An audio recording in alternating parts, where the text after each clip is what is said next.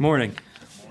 I want to start with reading Hebrews 11, starting halfway through verse 35. And others were tortured, not accepting deliverance, that they might obtain a better resurrection. And others had trial of cruel mockings and scourgings, yea, moreover, of bonds and imprisonment. They were stoned, they were sawn asunder, were tempted, were slain with the sword. They wandered about in sheepskins and goatskins, being destitute, afflicted, tormented, of whom the world was not worthy. Right. They wandered in deserts and in mountains and in dens and caves of the earth. This is a brief description the Lord gives us in Scripture about the martyrs and some of the things that they had to endure.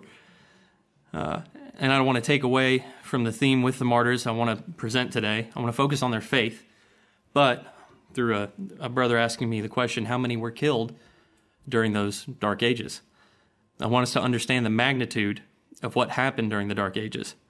Over 1,260 years of papal persecutions, it's popularly estimated anywhere from 50 to 68 million were tortured and killed by the Roman Catholic Church for heresy.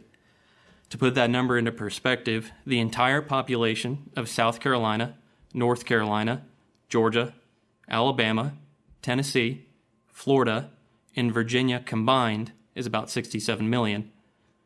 The entire population of California and Texas is also about 67 million.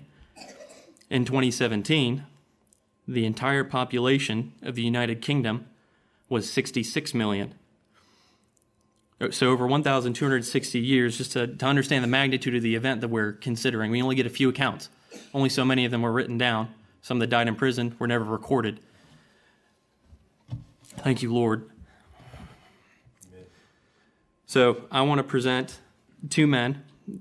Their circumstances are unrelated, other than that they were persecuted by the Catholic Church.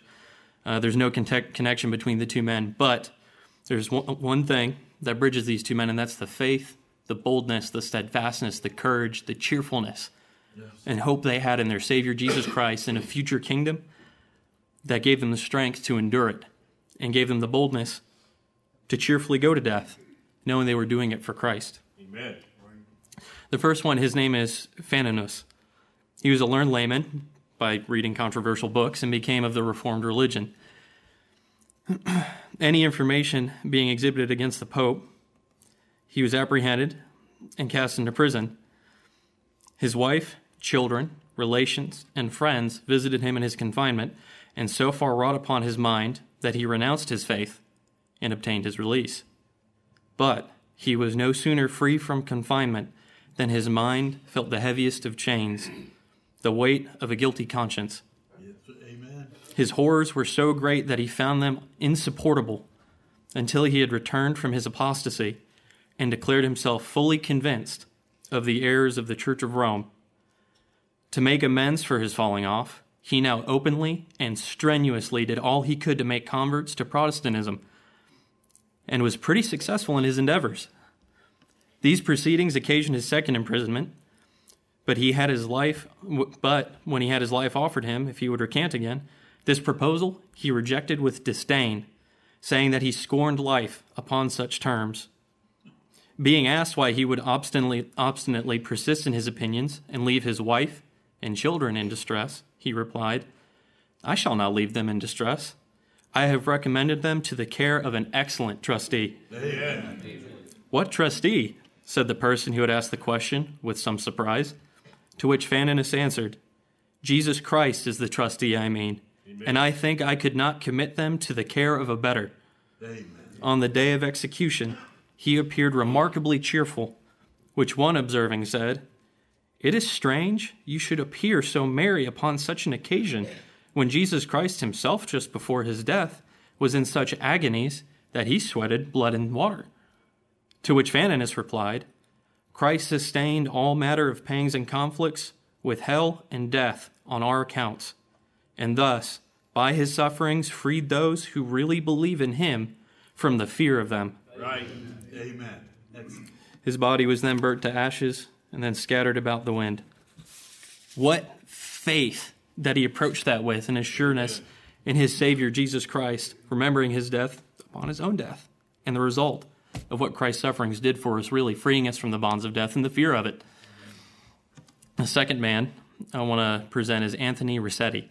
He was a citizen of Venice, and he was apprehended for being a Protestant and then sentenced to be drowned. A few days previous to the time appointed for his execution, his son went to see him and begged him to recant, that his life might be saved and his self not be left fatherless. To which the father replied, A good Christian is bound to relinquish not only goods and children, but life itself for the glory of his Redeemer. Therefore, I am resolved to sacrifice everything in this transitory world for the sake of salvation in a world that will last to eternity.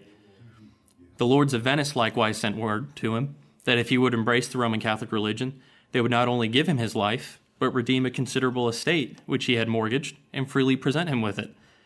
This, however, he absolutely refused to comply with, sending word to the nobles that he valued his soul beyond all other considerations, and being told that a fellow prisoner named Francis Sega had recanted, his answer was, If he has forsaken God, I pity him. But I shall continue steadfast in my duty. Amen. Finding all endeavors to persuade him to renounce his faith ineffectual, he was executed according to his sentence, dying cheerfully and recommending his soul fervently to the Almighty. What Rossetti had been told concerning the apostasy of Francis Sega was absolutely false, for he had never offered to recant, but steadfastly persisted in his faith, and was executed a few days after Rossetti in the very same manner.